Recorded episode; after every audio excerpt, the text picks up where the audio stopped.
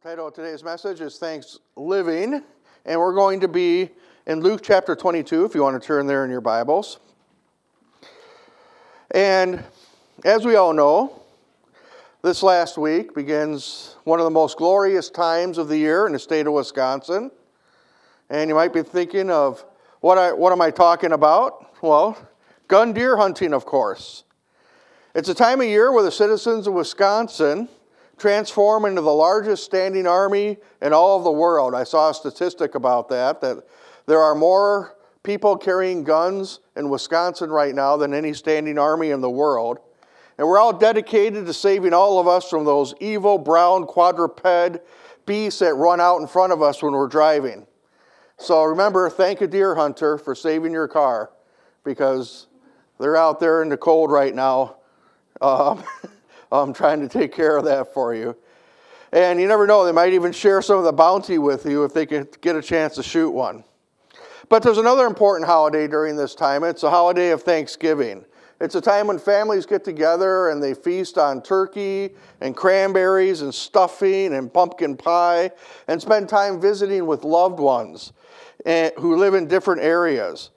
And especially visit those who live in areas where the deer are plentiful we'd always go up to my grandparents um, during this time and kind of combine time with the grandparents with deer hunting.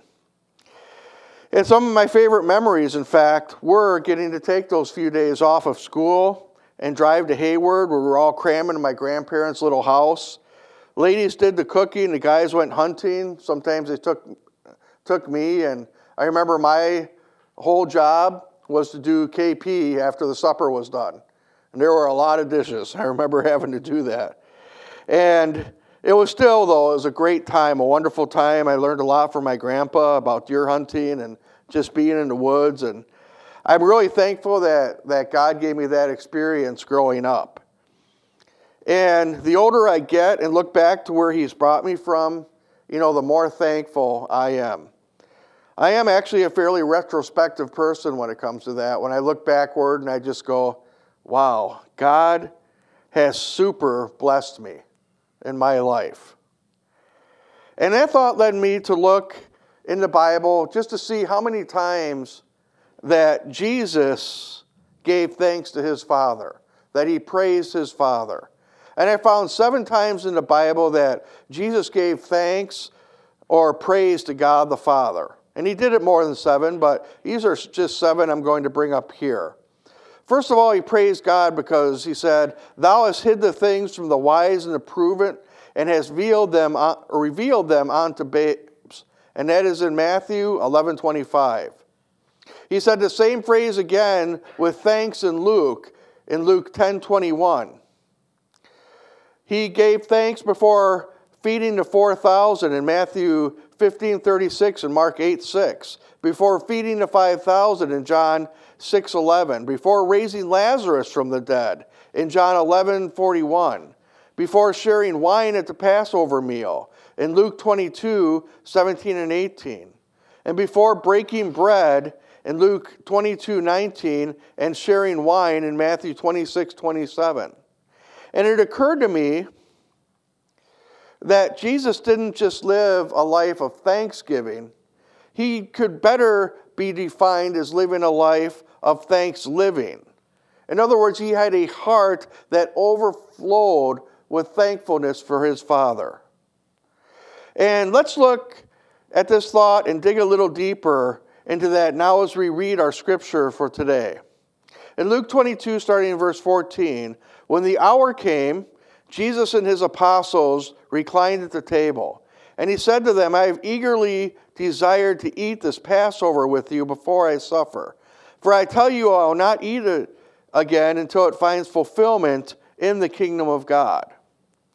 After taking the cup, he gave thanks and said, Take this and divide it among you. For I tell you, I will not drink again of the fruit of the vine until the kingdom of God comes.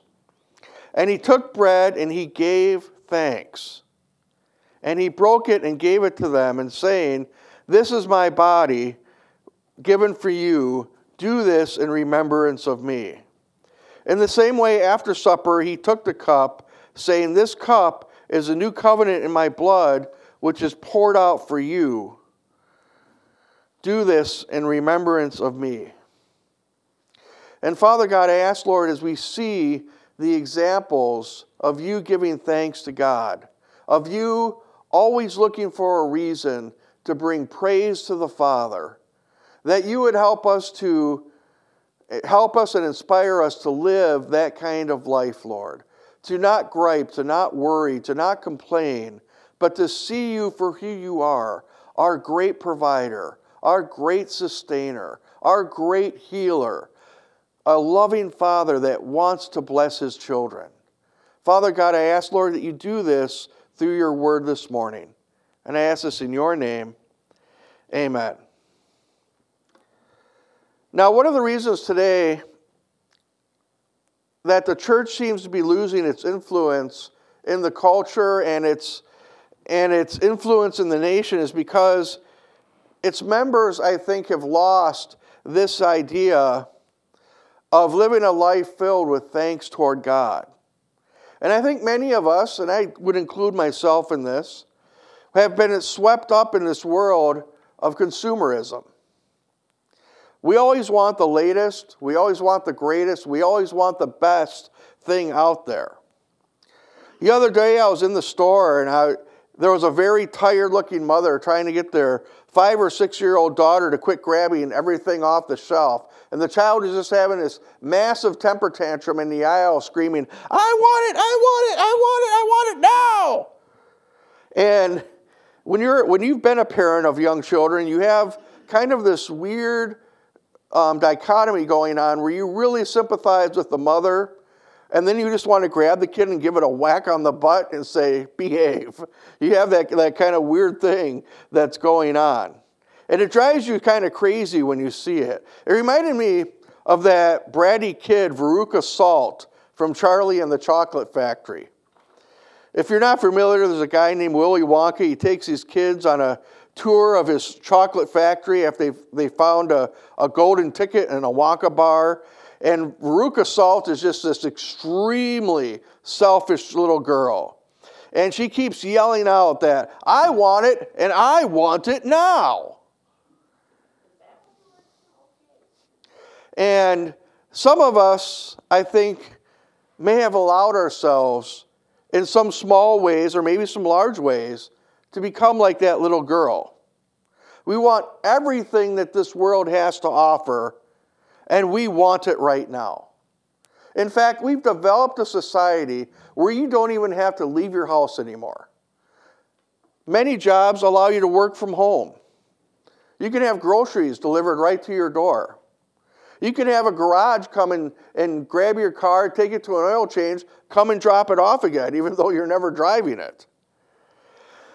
A lawn service will maintain your yard and shovel your snow if you can afford that. In larger cities, Amazon can have many things at your doorstep within an hour of you ordering it. Sometimes it's even delivered by aerial drone. They have a little landing pad you can buy and it'll like go through the city, find that landing pad and drop your box right on the, the landing pad. Yeah, I'm just waiting to see one of those hit a TV and old TV antenna that's still up. It's kind of cool living in our time, but it's also very, it's it's almost it feeds into that consumerism. It's kind of like Veruca Salt escaped the chocolate factory and created a world where she could have everything she wants and have it right now. And the problem with this world is it creates a heart that covets more. This whole world just feeds covetousness in our hearts. But you know the one thing that God gave us to destroy that coveting mindset? Thankfulness. Being thankful for what we have. But we forget about that. We don't even want that, I think, sometimes. We never slow down. We never look around. We never see what we already have. We have closets of clothes we don't wear. We have garages filled with stuff we never use. We have basements filling up with stuff that are boxes that we've never opened. I mean, it's just it's it's just destroying us as believers. And as the believers are destroyed, so is the church. And that's what I want to rediscover this morning. I want to rediscover and reintegrate the idea of thanks living within our lives. And the first way I think we can develop a life of thanks living is realize this we don't deserve anything other than hell.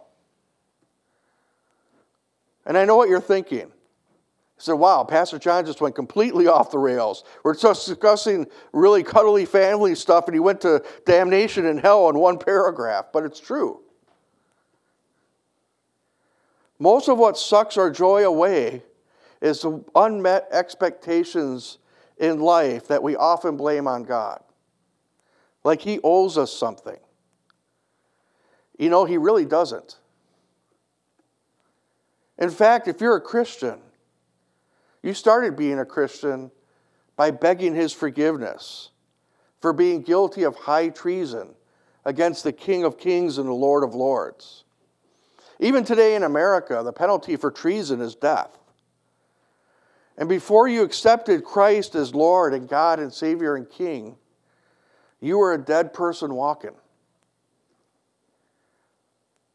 I mean, picture this for a moment.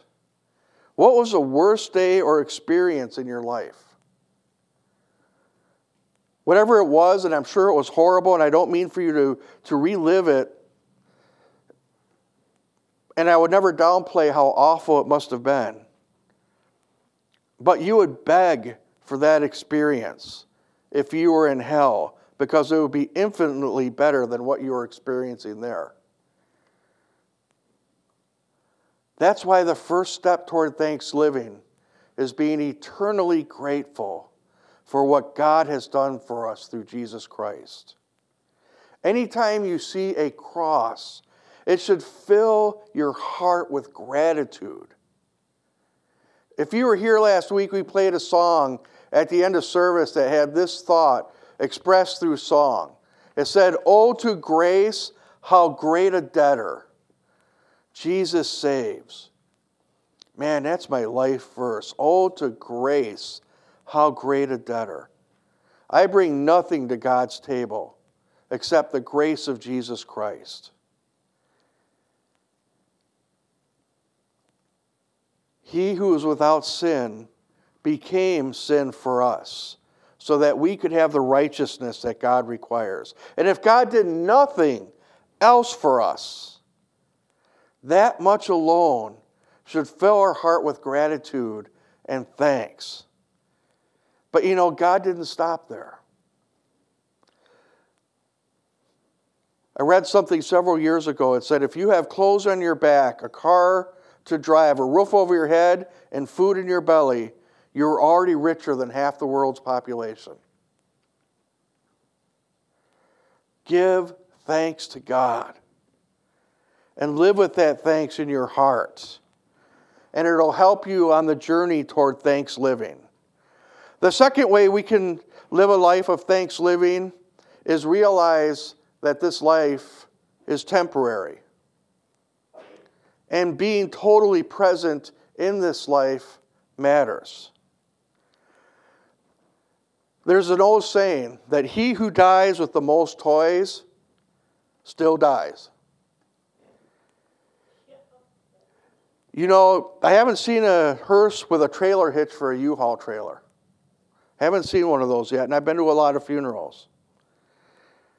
And take a moment and think, what's your most prized possession right now on this, on this earth? For some, it might be a piece of jewelry, maybe a wedding ring or an heirloom passed down from a beloved relative. For me, it's probably the huge collection of books I have and or maybe my hunting collection or, or hunting equipment or guns and some old paramedic patches and badges from old jobs and a few things from my military service that I still keep. But you know what? I won't have any of that in the grave with me. I'm not going to buy two plots, one for me and one for my stuff. I'm not going to be like an Egyptian pharaoh and make this huge pyramid to be a mausoleum for me and my earthly possessions. all this stuff that we try to accumulate in life, it's just temporary. We need to focus on what we have, especially and including the time that God gives us. And we need to be thankful for it. You know, for most people, and studies bear this out, the worst enemy for time wasting right now are smartphones. And I know I talk about this a lot, but I'm seeing more and more and more studies that are starting to show the negative impacts of cell phones in people's lives. Interesting statistic from the medical field I just read in a nursing journal I read doing some work toward my, my bachelor's degree.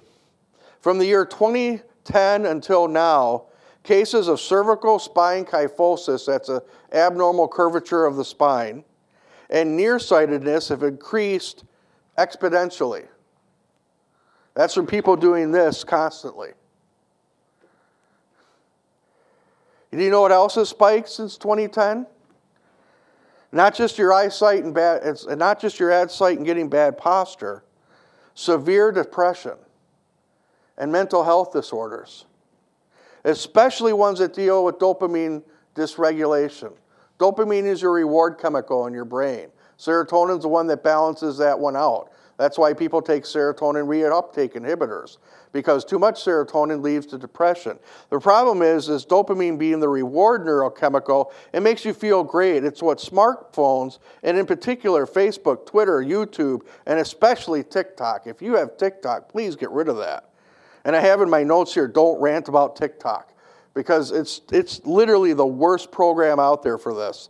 But they directly stimulate your dopamine receptors to crave more dopamine, which your brain tries to keep up with until it runs out, and then serotonin gets out of control and causes major depression. And you can the findings that they're they're they're coming out with studies now that says that these different things with, that smartphones give you, the programs can cause an addiction similar to at least nicotine, and in severe cases, heroin. People actually can go through withdrawal if you take their cell phones away. If we are supposed to live with eternity in mind, we should remember this. You know what we won't have in heaven? Smartphones. I praise God for that. Mine drives me crazy most days. And I bring this up because Thanksgiving is coming. And you know what many families will be doing? They'll all be gathered in the living rooms and ta- tables, and they'll all be going like this. Sitting in the same room, they'll have earplugs in, listening to music, playing games, staring at a five inch screen, and not actually spending time with each other. This last week, Monday night, I was in a room with a family saying goodbye to their loved ones. He came in in cardiac arrest. We got him back, but turned out that he suffered brain death. And so we had to actually turn off life support for him. And I was thinking about this as I was making this, as I was writing the sermon. And it occurred to me that in that room when they're all surrounding the bed and everybody's crying, and I'm sitting there going, trying to hold it together because I need to be the professional. And, and it occurred to me, you know, no one was looking at their phone. No one had earplugs in or earbuds. No one was, was trying to take pictures or anything. They were all just expressing their love for this person before we shut off the life support. Then it occurred to me how many minutes did these same people potentially waste being around this person while they were still alive, staring at a screen, isolating themselves from people, trading themselves, trading in what is real for what is digital? So, as I said, Thanksgiving's coming up. Friends and family, we're all going to gather. Let's do ourselves a favor. Take a couple pictures of what you're eating, post it to Facebook, sure. Then put the phones away. Spend time as family. Engage in conversation and quality time with the people you love. Because if I've learned anything in 30 years in healthcare and over 20 in ministry now, there's going to be a day when you would take this $1,000 device and smash it on the ground for 10 minutes more with somebody you loved.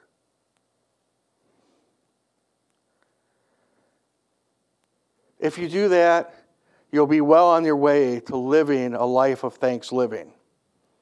The third and final way to live a life of thanks living is to realize that God is everything you need. God is everything you need.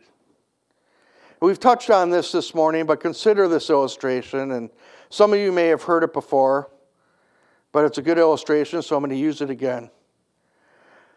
A man worked hard all of his life. He had grown his business to the point of being able to buy some of the nicer things in life. And one of the things he had always wanted was a one bar of pure pressed gold like they had at Fort Knox. Just one bar of it. So he saved up and he bought that one gold bar to put on his desk. It weighed 27 and a half pounds. It was worth about $18,000 and he kept it on his desk as a representation or representation reminder that all of his hard work paid off. When he's died, his family gathered to hear the reading of the will on the day before the funeral. And they were surprised that he requested that he be buried with that gold bar. And everybody wondered why. Well, let's turn our eyes into what was going on in the spiritual and watch this man as he enters into eternity. The man shows up to heaven and meets St. Peter at the pearly gates. St. Peter welcomes him into heaven and congratulates him for a life of serving God. And he notices that the man is struggling a little walking because he has something under his shirt. And since his infirmities were healed as soon as he walked into heaven, he knows he's not limping because of illness. So he said, Why, why are you struggling to walk, sir? Well, the man showed St. Peter the package he was carrying under his shirt and said he wanted to bring this in for his mansion in heaven. St. Peter said, Sir, you're in your Father's kingdom. He has everything you're ever going to want, everything you're ever going to need, and nothing from that previous sin stained world could ever pass this gate. But the man was insistent, and the line was beginning to back up. So St. Peter ordered the man, just, just open the package and let me see what you're trying to bring in. Well, the man unwraps the package, revealing the bar of gold that he took to the grave with him. And St. Peter looked at the gold, looked at him, and said in astonishment, You brought pavement with you? My friends, the Bible says that the streets of heaven are paved with solid gold. Gold so pure you can see through it. So, why do we think this world has anything to offer us? God has created everything that is, was, and ever shall be. There is nothing on earth that will satisfy you like He can. That is why the devil's entire kingdom and his whole tactic is set up making you trying to doubt that one fact. That's the devil's whole tactic is making you doubt that God can supply your every need. And that's why so many people are miserable because they believe the lie instead of embracing this truth.